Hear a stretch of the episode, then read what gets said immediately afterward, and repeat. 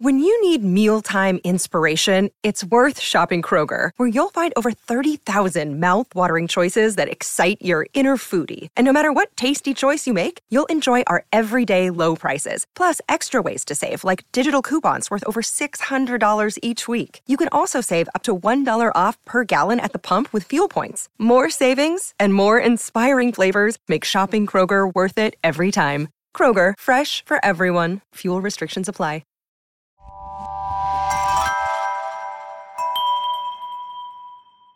Hi, everyone. This is Hannah, obviously. Before we get into this episode, just so you know, there are some very light discussions of sexual assault.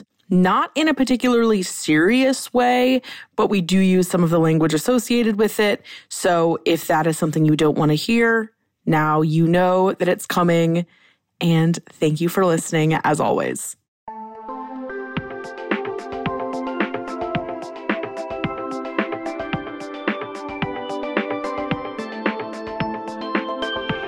Welcome to Sleepover Cinema, where we analyze the films that created the collective unconscious of those who can totally tell the difference between an authentic Disney princess movie and a try hard knockoff. I'm Hannah Leach. And I'm Audrey Leach. We are the sister filmmaking duo, also known as Two Pink Pictures, and we haven't stopped thinking about these movies since we first saw them. We're going to explore the good, the bad, and the nonsensical of the movies that first inspired our love for film in an attempt to answer the question are these movies actually good? And at the end of the day, do we really care if they are? Today we are talking about 1994's Thumbelina. Once upon a time, in a land far, far away, Thumbelina! She's a funny little squirrel. a very small girl, no bigger than a thumb, I wish I were big. Don't ever wish to be anything but what you are. had an impossible dream of finding her one true love. Let me be your only love. In a world brought to life by the music of Barry Manilow. Oh, Thumbelina. I love great. I'm just chuckling because I'm really excited to talk about this movie today. This is another one that I've been like gunning for for a while, so finally we are here. But before we get into our discussion of Thumbelina this week, it is time for the hot take of the week. So Audrey, would you care to uh, read us our prompt? So, the hot take for this week is from at Past Foot Forward, who wants us to rank, I guess, or discuss, but I think rank probably makes more sense. Rank Aeropostale, Hollister, and Abercrombie and Fitch. and the parameters of that are completely up to you. like, Okay. Well, the first thing that comes into my mind when I see this is the fact that we were pretty strictly forbidden from having clothes from two out of three of these places. So that kind of sets the tone for me personally. Also, I know I would, well, maybe this isn't true, but I was always under the impression that I wouldn't be able to fit in the clothes at Abercrombie or Hollister, which may or may not be true. But especially at the time, everything was very, everything was very like long line and like uh not high waisted back then. So who knows really what would have happened. yeah. But so, okay, rank. what? Rank. So okay, rank for me. Aeropostale's the first one because I was actually allowed to get stuff there sometimes. I guess eh, I guess Abercrombie is second and Hollister is third. I mean, like that rating is correct as far as like is it good for society? How good how how bad or good is it for society? Aeropostale is the best for society and Hollister is the worst. Um but like middle school me Wow. Mm-hmm. Yeah. I mean, truly, middle school me would say Hollister, Abercrombie, Aeropostale. Wow. oh my God. Well, Yeah. that makes sense. So, wait, let me just ask you then. I know that you had like a couple things from those places, but how did you get them? I think I just asked for them and it was just like sweatshirts. Like it's not like I wasn't getting anything that was scandalous. Like Yeah. it, it, it was those well, sweatshirts. none of the none of the clothes were scandalous. It was just the marketing that was. yeah, I mean like my our mom hated the store. Like it was scary. That was back in the days when they would recruit teens to work at their stores by approaching them in the mall and like it was just Yeah. Well, it was and it was scary. It was also the era of we hired a male model to stand in the doorway at Abercrombie Yeah. and like Audrey and me opting into interacting with random men was not going to happen. It so never, yeah. Like I didn't. The items I actually had were few and far between. Like I think I had maybe three things from Hollister. Don't think I ever bought anything from Abercrombie. And then honestly, hardly even went to Aeropostale either because at that rate, you might as well go to like Delia's or like Yeah, yeah, yeah. Sun or something. Fuck PacSun. Yeah. I was I was Adelia's girl for sure because they had they were the source for um your colorful corduroy pants of a wide range of sizes and so I was into that shit for sure. yeah. The graphic tees were endless. I miss my graphic tee that was the uh it was the colored pencils all pointing in in a heart shape. That was such a good shirt. I miss that shirt. Great question, Pass Foot Forward. Thank you for bringing this to our attention. There's actually so much to unpack with that. That's really interesting. Okay. But now that we've gotten that out of the way, Audrey, are you ready to lead us into the facts? Yes. So Thumbelina was released theatrically on March 30th, 1994. And it was directed by Don Bluth. Don Bluth and Gary Goldman is, is the directing duo. And they both directed Anastasia, The Secret of NIMH, All Dogs Go to Heaven, and Titan AE. But some like interesting background information on these individuals is that um, Don grew up being a big Disney fan. If you can't tell, Uh-huh. Don worked for Disney for a while. And then he kind of had like an on and off relationship with them. He would like go try to do his own thing and then he would come back and then he would go try to do his own thing. Eventually he was like, I've had it. I'm I don't appreciate the way you're running your business, sir. So I'm taking nine of your people and I'm starting my own production company, Don Bluth Productions. Okay. And that is where we get the classics such as Anastasia, The Land Before Time, and Thumbelina. Frick. The land before time. Okay. Yeah. Cool. So that's that's like why these things exist and everybody Got thinks they're. Disney, but they're not. Yeah. So it was also produced by Don and Gary, as well as Russell Boland and John Pomeroy. Um, Russell Boland has the same credits pretty much as Don and Gary. And then John Pomeroy also has the same credits, but he also has Atlantis the Lost Empire. so, A fan favorite. A fan favorite. and, and that's Disney, right? yes. Is that li- yeah? Mm-hmm. And I to me like Atlantis seems like one that could not be Disney, but it is. yeah, so- I totally agree. It gets confusing out here. But Thumbelina, the screenplay was written by Don Bluth. No shocker there. And Hans Christian Andersen wrote the original story. So, typical Disney fashion, we're going to take a really old fable and we're going to just commodify it for today's youth, basically. Yes. I'm really surprised that Disney didn't hop on Thumbelina before they did. I know. But then maybe I'm not surprised considering the contents of the story, which we will get to later. Well, they could have, they would have taken a lot more creative license on it, I think. yeah, they would have adapted it more. And the original songs are by Barry Manilow, Jack Feldman, and Bruce Sussman. When I saw it was like primary composer Barry Manilow, I literally yelled out loud, Barry Manilow, Yeah. because you can kind of tell, but we'll get more into that in a second half. yes. Here's the log line. Born of a flower and growing to only a couple of inches tall, poor Thumbelina is worried she'll never meet someone her own size until she happens to catch the eye of Prince Cornelius of the Fairies. Just as soon as she finds love, however, it's torn away from her when she is kidnapped by Ms. Toad. Now Thumbelina has to escape Ms. Toad's grasp and search for Prince Cornelius. Luckily, there's a whole city of animals willing to help her.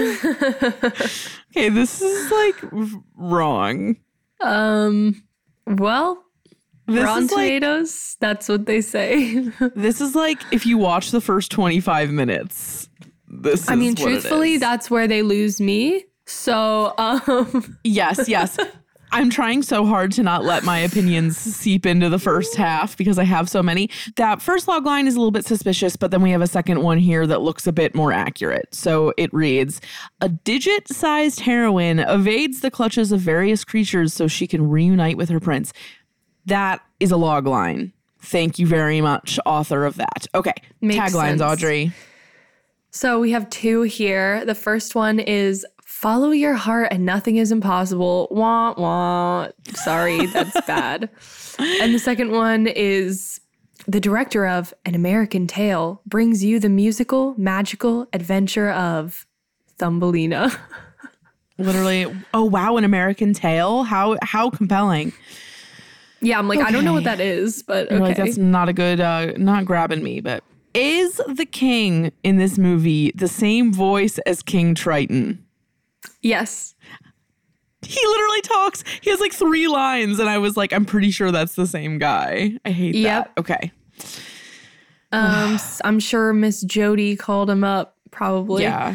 Yeah. So Thumbelina is voiced by Jodi Benson, who we all know plays Ariel in The Little Mermaid. She's physically in Enchanted, and she is a voice actor in Toy Story 3 and Ralph Breaks the Internet.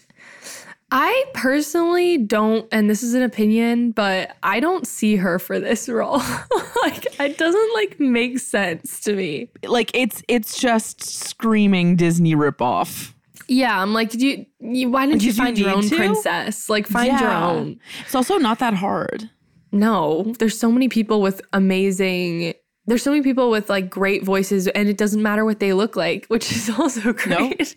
No. Yeah. like, anyway, Gary Imhoff is Prince Cornelius, and he is known for Thumbelina, The Green Mile, Summer School, and The Nude Bomb. I'm just going to clock in here for this one character because there's kind of a lot of context that's needed to understand what the hell is going on. So, Ms. Mrs. Ms. Toad is played by Charo, who, if you were like a random white child in the 90s you definitely weren't gonna know who charo is um but she was on Suite Life on Deck apparently but she's like this very specific very like almost like Jennifer Coolidge adjacent character in pop culture. She has been like almost it's weird because she's like kind of like a human punchline, but also it like means a lot to a lot of people and like is very in on the joke. It's like a Dolly Parton, uh, Jennifer Coolidge esque self awareness. Um, but I'm looking at her Wikipedia right now because, okay, if you're also a Drag Race fan, she's been on Drag Race finales before. Like, she's like a gay camp icon as well as just like American pop culture icon. But in the late 60s and 70s, according to Wikipedia, she became a ubiquitous presence on American television, frequently appearing as a guest star on series such as Laugh-In, Fantasy Island, The Love Boat, and The Tonight Show with Johnny Carson. She is known for her quote, uninhibited and exuberant manner, vague age, heavy Spanish accent, and the catchphrase coochie coochie.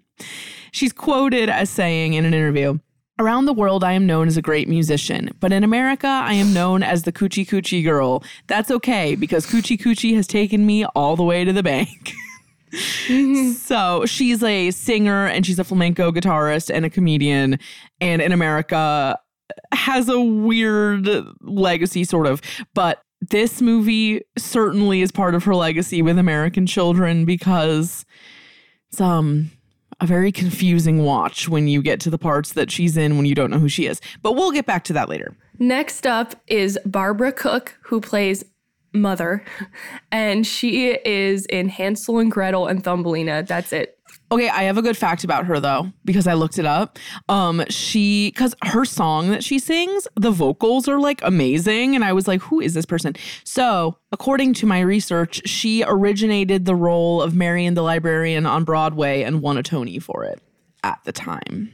And then we've got Gino Conforti, who plays Jacquimo, and he was in Man of La Mancha, Angels and Demons, and Thumbelina.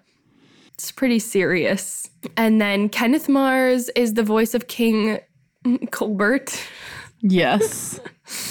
Um, and he's in Young Frankenstein. He's the voice of King Tri- Triton in The Little Mermaid, and he's also in The Producers. So he's like a theater man, clearly, or like like theater movie musical type dude. And then June Foray plays Queen Tabitha, who is a voice actor in Mulan, Looney Tunes, and Who Framed Roger Rabbit. I'm sure this does not come as a huge surprise, but it was a box office bomb, grossing $17 million against its $28 million budget. Uh, and then reviews. Okay, so critic score is 27% on Rotten Tomatoes. Thumbelina herself remains a complete drip of a character, insipidly muling her way through the film's thankfully concise running time. And then, okay, we had to get a quote from King Ebert, King Roger Ebert. I didn't much care for two reasons. Thumbelina's woe is me act got old real fast, and I couldn't care less about her matrimonial prospects. and then another quote is this from a reviewer or from him? A reviewer. Okay. And then we have one reviewer who said, This film is for very young children and people in comas. Damn. And then going into audience score. Audience score is 66%. And I gotta say, that's a pretty wide, potentially one of our widest spreads between critic review level and audience review level. Okay, so here's some audience takes. I just think it's a fun little fairy tale, but it's not as good as The Lion King by any stretch of the imagination. Okay, I don't yes, know why no you would one- even bother. Yeah, I don't think anyone is trying to make the point that Thumbelina is as good as The Lion King, but okay. Racist stereotypes wherever you look. A love story that doesn't make sense. Like, no one just jumps into a stranger's room and is like, I'm a prince, let's introduce each other to our parents. I don't know how, as a kid, I could have liked that. Also, full of chauvinistic one liners. And then we have two more. Awesome, pure kids movie. And then lastly, this is actually really terrible. yeah, correct, correct, correct. Okay. So, gossip section. Audrey, would you like to take us there? So 1994 was the year of Lion King and Forrest Gump. Um, also, the year Michael Jackson married Lisa Marie Presley in an unexpected wedding. Kurt Cobain and Jackie O passed away in 94. Aerosmith became the first major band to release a song on the internet in 1994. Wow. And Amazon launched in 1994. Okay, so the reason why the reviewer or the audience member compared it to Lion King is probably because they came out in the same year. yeah, so at least that makes sense. Okay, so now we're getting into what we remember about this movie since before we rewatched it, which obviously we did for this. All I remembered about it was that I think we watched it in our grandma's basement, maybe, and just a really, really creepy feeling associated with it. I never liked it from Yes. day one. I was Yes. not a fan, but it had some, you know, striking visuals, I guess, that stuck in my mind, like like the way that Disney princess movies do. But I didn't love it. Like I didn't want to keep watching it or anything. Mm-hmm. Okay. So, same to both of those. I also have a memory of watching it, I think, in the Sigfirth's basement, Aaron and Julia's basement, which we definitely saw this movie more than once. So, it makes sense. Um, okay. So, things I remember. First of all, in first grade, in my classroom, there was a picture book of Thumbelina, and I hid it in my book box, like my personal book box. We each got one. And I hoarded that book for an entire school year because I was like, I want to be able to look at the pictures whenever I want. Um, I remember always thinking that she was like really pretty. Like I thought that her character design was really good. I know but then that you watch the movie and you're like, awful. Okay, don't say anything yet. We have to wait to the second half. I thought she was really pretty. I know that the movie has a lot of like really like rapey undertones and when even when I was a kid I knew that like I knew that she was in like very dire circumstances for basically the entire movie. Um Let Me Be Your Wings has lived on in my mind forever because that is a great song. That song, in my opinion, is Disney level good. I also remember that there are like really unsettling early CGI moments that make the movie even creepier than it already is. Um, wow, I didn't even look at my notes and I had written truly dire circumstances, and that's exactly what I said. And you know, abductions, wanting to be wifed that's really what I remembered, uh, and that it's creepy. And then we rewatched it, and I have a feeling that we will be saying similar things upon our uh, dissection. So, confusingly, on top of all of this, Thumbelina is available on Disney Plus. So, Disney won the war eventually there, clearly. But honestly, if I was Disney, I wouldn't even want to have that on there because I wouldn't want people thinking it's a Disney movie. If this was your favorite movie when you were a kid, get ready for some unpacking to happen for you. Okay, we will be right back, but watch the movie, truly.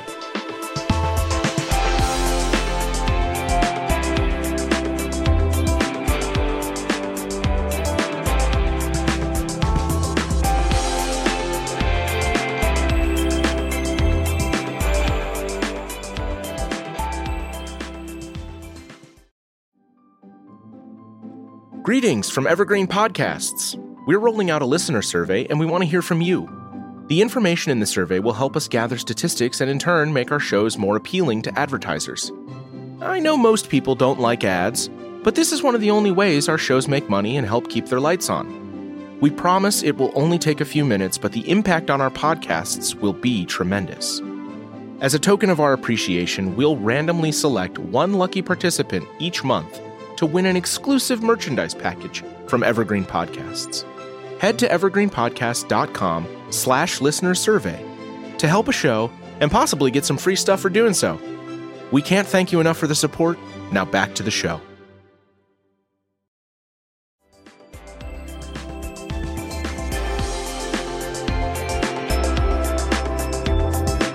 We are back, and it is time for us to talk about our experience rewatching the animated Thumbelina from the 90s. That wait, oh wait, we didn't even talk about when the last time we think we watched this was. Probably when when I was like eight. Yeah, I feel like I was pretty young too. So it was a intense uh moment rewatching this. So why don't we start with the things we appreciated? All right. So, I mean, I can appreciate a rose opening animation like Yes. when the when the flower opens and she's just in there like uh, laying down or whatever. Yes. Um, that was pretty. I just like animated sparkles, so that's fun. There's a lot of really good animated sparkle. It's true. Yeah. And like we don't Disney never other than Tinkerbell, Disney never went down that path of like lots of animated fairies. Um and I enjoyed that. I think that is a good world to animate. Like it's interesting. They and just like in general, there's some really nice colors and there's some really like striking stills. Yes. But as soon as you get that animation moving, things get really iffy. But I would Yeah. just like pause it sometimes and be like, that they did a nice job on that one still. yes. All of my appreciate things are about the visuals. So Yeah. I thought the king and queen character design was really interesting and cool. I thought that all of Thumbelina's outfits were really interesting. Um, I think there's a lot of really potent stills, as you said, like when he's frozen in ice, that will really stay when the Fairy prince is Frozen in Ice. That is significant. Also, Let Me Be Your Wings. I love that song. I also really enjoyed the frog song, despite the fact that it was like only musical tropes like stuffed into one thing. Unfortunately, it was it was doing it for me. Also, I thought that now that I know who Charo is, I was like, this character design is like perfect. But when you're a little kid and you see it, you're like, why is she bo- like what's with the boobs? Like I don't get it. Like when you're a little kid. But now that I know who she is, I was like, oh okay. Um, the wedding dress is beautiful. The tiny pink book in the beginning and end is delicious, and I really like her ponytail. I see. I want to like her ponytail more, but the way they animate it is ugly. Yeah, the animation is not great. Oh, but her, I well, same thing. I really like her skirt, but it's not animated that well. No, like if these things were just elevated the way they were shown, like I don't know, could have been better. But yeah, so that's that's all I got in appreciate. All right, yeah, that's basically all I have to. I have a lot of bad, and I have a lot of notable. Also, notable is really more questions All right, just things ask- I noticed. Ask the questions. Okay. Why are all of the captors, except for the mole, show people? At the very, very end, when Jacquimo, who I fucking hate, was like trying to get her to like sing in like the frozen over fairy den or whatever i was like how how could she possibly engage in this like after all she's been through why is she still singing like i just that part really No, literally by that point, I like turned my brain off because I was like, I can't, like, I can't. I can't take in this storyline anymore. Like, Yes. It's not. Yes. And like the main thing I think about why it's so hard to take in the storyline, and we can use this to streamline into things that are worse, is that it is so exhausting to watch an animated children's movie where not a single character is trustworthy. Yeah. Like every person I guess the that mom. she I mean, it's like the mom and the fairy and I guess Jacquimo, but the problem is it's like you never see anyone winning in this movie. Yeah. Like no one that you like ever catches a break and it's like every single person that she encounters on her journey is just a low down dirty rotten individual and you're like why am I watching this? This is like trauma. Yeah. There's just, just- nothing there's nothing fun about the movie. Like it- no. I don't it's just yeah, it's just like only traumatic. There's no it's uh, really scary. there's no happy moments like and I think you know, maybe Don was thinking Disney always like over modifies Hans Christian Andersen and like they don't learn any real lessons, blah blah blah. But like Thumbelina's There- not the one. There's also no lesson to be learned in Thumbelina. No. Literally none. Literally none. Like, no. Because things just happen to her. Like she doesn't make any choices. No, she does not. She makes literally zero choices. She also has no personality traits. Okay, wait. Let's let's get into things that were worse. Well, I really hate the combination of animation styles, but I know it's just a, a product of the time. Like if they could have done it better, I'm sure they would have. Yeah. But I said, um, you don't feel the connection between the voice and the character as much as you should. Because especially with Thumbelina, I'm like, her voice and her what she looks like doesn't match. Like there's no kind of like with Elsa and Idina Menzel. Oh, yeah, that one's really bad. Like I'm like I just don't see it and it's partially because the animation of the mouth is horrid. It's horridly overdrawn. So like she'll be saying a word that doesn't require you to open your mouth that much, but her jaw's like on the ground. yeah, yeah, yeah. like it just causes um a, a disconnect like for me between the characters and their emotions. Like i just i'm distracted by the medium instead of it like elevating it. Yeah. her face looks different in every frame. Like she looks like a different person in every frame. Some frames she looks like an angelic like pixie dream girl, and then in others she looks wretched. Have you did you notice the part where her hairline was like way the fuck back? it was it's insane. If you just keep Yeah. pausing it, er, she looks like a different person in every frame. Yeah, specifically the part where she has to pull the thorn out of Jacquimo's wing. Her forehead is like huge. Like it looks so Yeah. bad. I pointed it out to Josh when I was watching it. I was like, this is so horrible. Okay, please proceed. Yeah. And then to me, just overall, like it has a feeling of amateur, like being an amateur film. Like Uh huh. the the attention to detail, the coloring, like the shading and the coloring sometimes was like way off.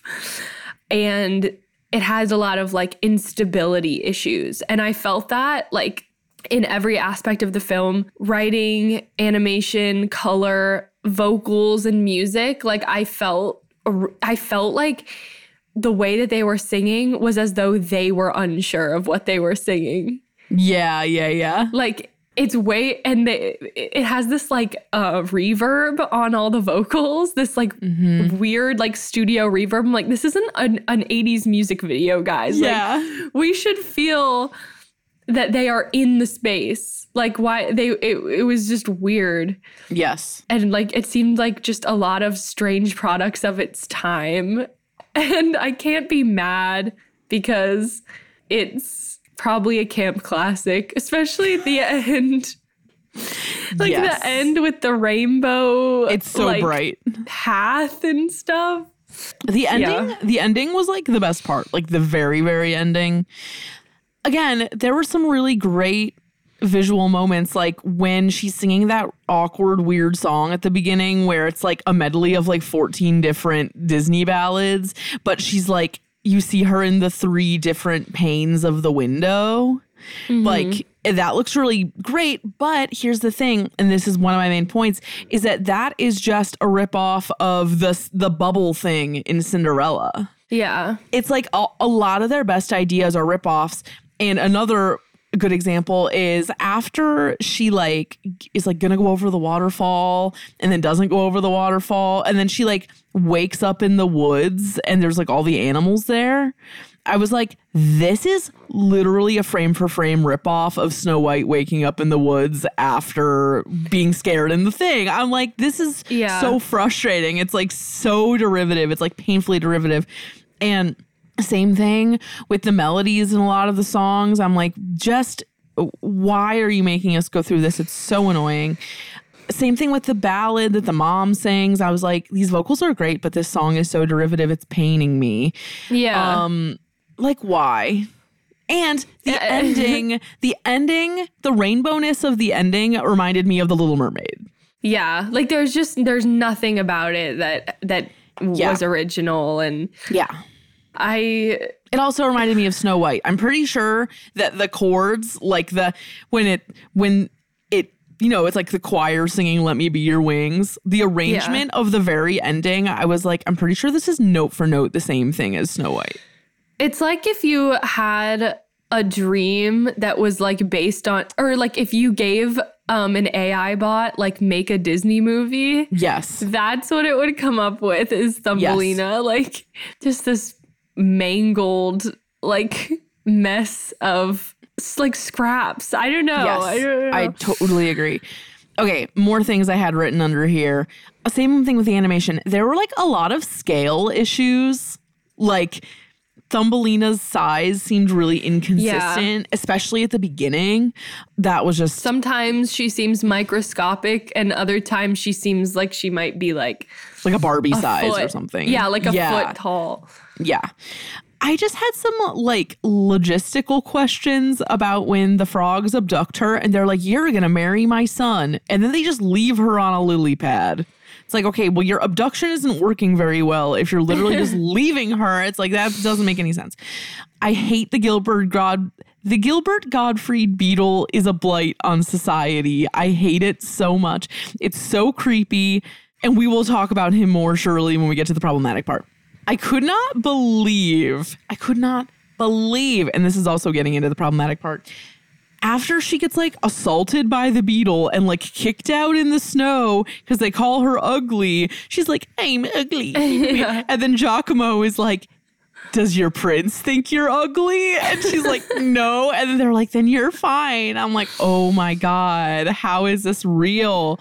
Just It was insane because at least like if that if it was gonna be that blatant, it there should have been a lesson in the in the film about you know kind of learning your own self worth and like not caring what Yeah. what people say about you or like you know beauty is on the inside that sort of thing.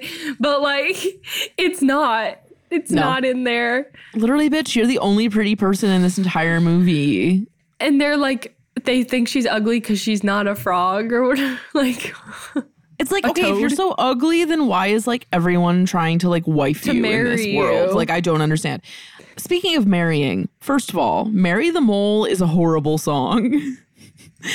Second of Yeah. all, poor Carol Channing. We didn't even mention Carol Channing is the voice of that mouse. Mm. So, okay, big Carol Channing shout out. Weird. Yeah. I Yeah. she did she was not even close to the top on the cast. That So is so weird. Okay, so that's Carol Channing. Her choosing to marry the mole makes no fucking sense. She just gives up on life for no reason. And then also, yeah, they could have done like a Phantom of the Opera threat, but they didn't. Right. right. No, there was literally none. And then, well, they kind of did a Phantom of the Opera threat, but it didn't really work because the frog No. was like trying to capture the prince and And whatever. you know what? What's surprising to me is like how little the prince is actually in it. Like yeah. he's not Oh, really in it that much. Also, he's a huge Peter Pan ripoff, which I forgot to even mention, but he really, really is. It's annoying. Um, and then okay, just my last little nitpicky thing under things I did not like was when Thumbelina is like, well, she looks like shit, and she's taking the thorn out of Jacquimo's wing. By the way, I cannot emphasize enough how much I hate that character. He's horrible. I hate him for reasons I can't even explain. He's Um, like he's a scuttle knockoff. There it is with a weird accent and no personality traits. One of the first things that I noticed, and I don't know if I'm reaching here or if it's true, like objectively, but a lot of the animal animations are like visually derivative of like minstrelsy. Yeah. I, I think. yeah. they're not um like really direct references but you can see that line that line like the historical relevance of that through Yeah. disney and through just animation in general like it's extremely present and this does not avoid that at all because Yeah. Also like we saw charo being animated as a frog literally or a toad and then mm-hmm. all the people surrounding her as well.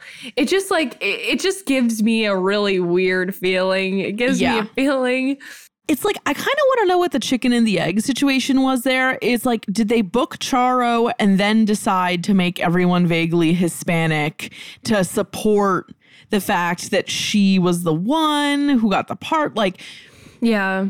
it's just well, it's such a unsettling. common trend that the per- the one person they cast as like a speaking role who's not white ends up being the animal. so kind of my main qualm is that it's really hard to tell how old she is.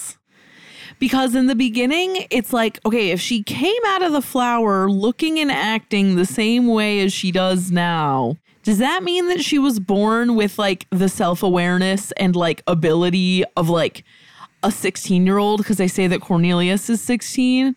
Or is she like a weird adult baby? If her mom I is still tucking just- her in and reading her stories every night, how are you going to go from bedtime with mom, bedtime story time with mommy, to literally being like proposed to in 10 minutes? I think um it's it, the the attempt was sort of like a Rapunzel type vibe. Uh, you know, as far as like Yeah. being treated younger than you are, but she does emerge the same way Yeah. that she is throughout the whole thing. So, is being small. I mean, it is true that like being small will even like in real life, like if you're a really short person, you'll be babied. Like you people will baby you. So that there's some truth to that. But I don't know. I just was like, and the the way that she got like swept into doing all this shit, and like with every captor, she would end up singing and dancing along with them by the end. I was like, "Are you a baby? Like, I don't understand how old you are." That just really haunted me. I didn't even try to think about how old she was. It was, but it really, I I didn't set out to think about it, but it just occurred to me a lot. The butt slap when they tell her she's ugly in the beetle ball thing. It's like that whole the whole thing is such a nightmare. the whole movie is such a nightmare, but especially that part, it looks so creepy. I just feel like this had to have been like a formative bad experience for so many kids that watched it because it's so unpleasant. Yeah. Like please let us know if you're out there and you watched it and and you're scarred for life, let us yeah. know. Halfway through, I like had uh like a derealization episode, but then kept watching it, and it literally I was like physically going through it for the rest of the movie. Not even just because of the mental health symptoms, but just because I was like, this movie sucks and is so uncomfortable to watch, and it feels like a weird dream that isn't like fully realized. And that was that's what I experience all the time with this mental health stuff. So I was just like it- again to the AI comment, it feels similar to that. Hmm. I, I truly I can't even I have no other points. Like I just Yeah. D- I will say, if nothing else, I really did enjoy the uh kind of felt like going into a haunted house. Like I was like, I don't know what horrible, weird, like unconsciously stimulating from childhood thing I'm about to run into. Um, but I am curious to see what's next. And it really um delivered on the disturbing front. Like I think that this was the most disturbing movie we've ever covered on Sleepover by a really large margin. yeah. like not even close with anything else. You can't even tell that if they had good intentions making it. Nope. You have no clue. You have absolutely no clue. Is it a good movie? Absolutely not. It is literally horrible. no. It's horrible. And I believe that its legacy will best live on in like Tumblr esque photo sets. That's all Yeah. you need. And Yeah. I do love the song Let Me Be Your Wings. That I will stand by indefinitely. But that is absolutely it. And it does not make the movie worth it. It to me uh, on on top of all the things we've said, it lacks authenticity and charm and specificity of character. Yes. We have nobody to root for. We're just Nope. scared.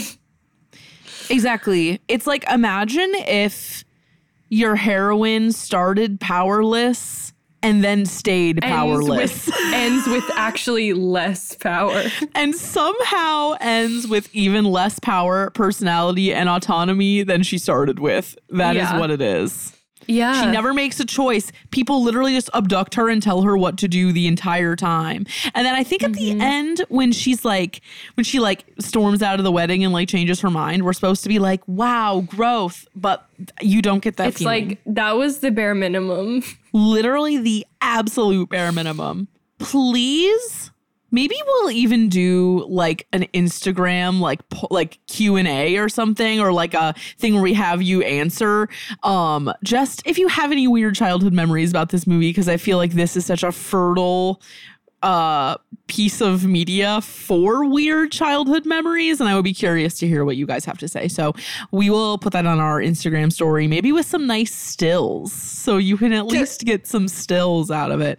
Um but yeah, I'm so sorry if you loved this movie, but you probably have issues if you loved this movie. yeah, I'm like I I can't even really empathize with you on that one. like watch it again. Well, we got through it. I'm glad I rewatched it just because it was very shocking and entertaining, but um not something I would really recommend. But okay. As always, we will be back next week with a new episode. Um, as always, check out our merch. Our t-shirts are cheaper now because We want to sell them. So please go check them out. Stay healthy out there. It's a crazy world we're living in, but we will be here bringing you the much needed content indefinitely. So thank you for listening as always. And we'll see you next Thursday. Bye. Bye. Sleepover Cinema is a production of Evergreen Podcasts, produced, edited, and engineered by us, Hannah and Audrey Leach. Sleepover Cinema is mixed by Sean Rule Hoffman with theme music by Josh Perlman Hall.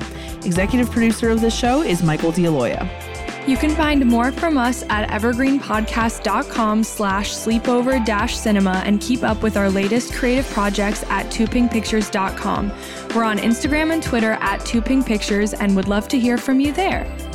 And if you love Sleepover Cinema, if it's become a staple of your weekly routine, or if it's a new show you've been listening to, please leave us a review on Apple Podcasts or share an episode with a few friends, maybe even both.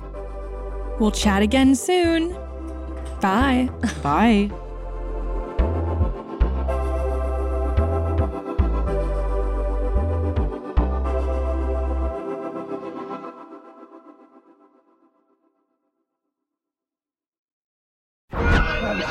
You've watched them in unforgettable adventures, love affairs, and tragedies. Now it's time to hear their own remarkable stories. From the makers of Death of a Rock Star and Death of a Sports Star, this is Death Ready of a Film Star. and action. Starring Heath Ledger, Marilyn Monroe, Chadwick Boseman, Robin Williams, Carrie Fisher, and Bruce Lee. Search for Death of a Film Star in your podcast app. You've seen them tell stories. Now it's time to tell theirs.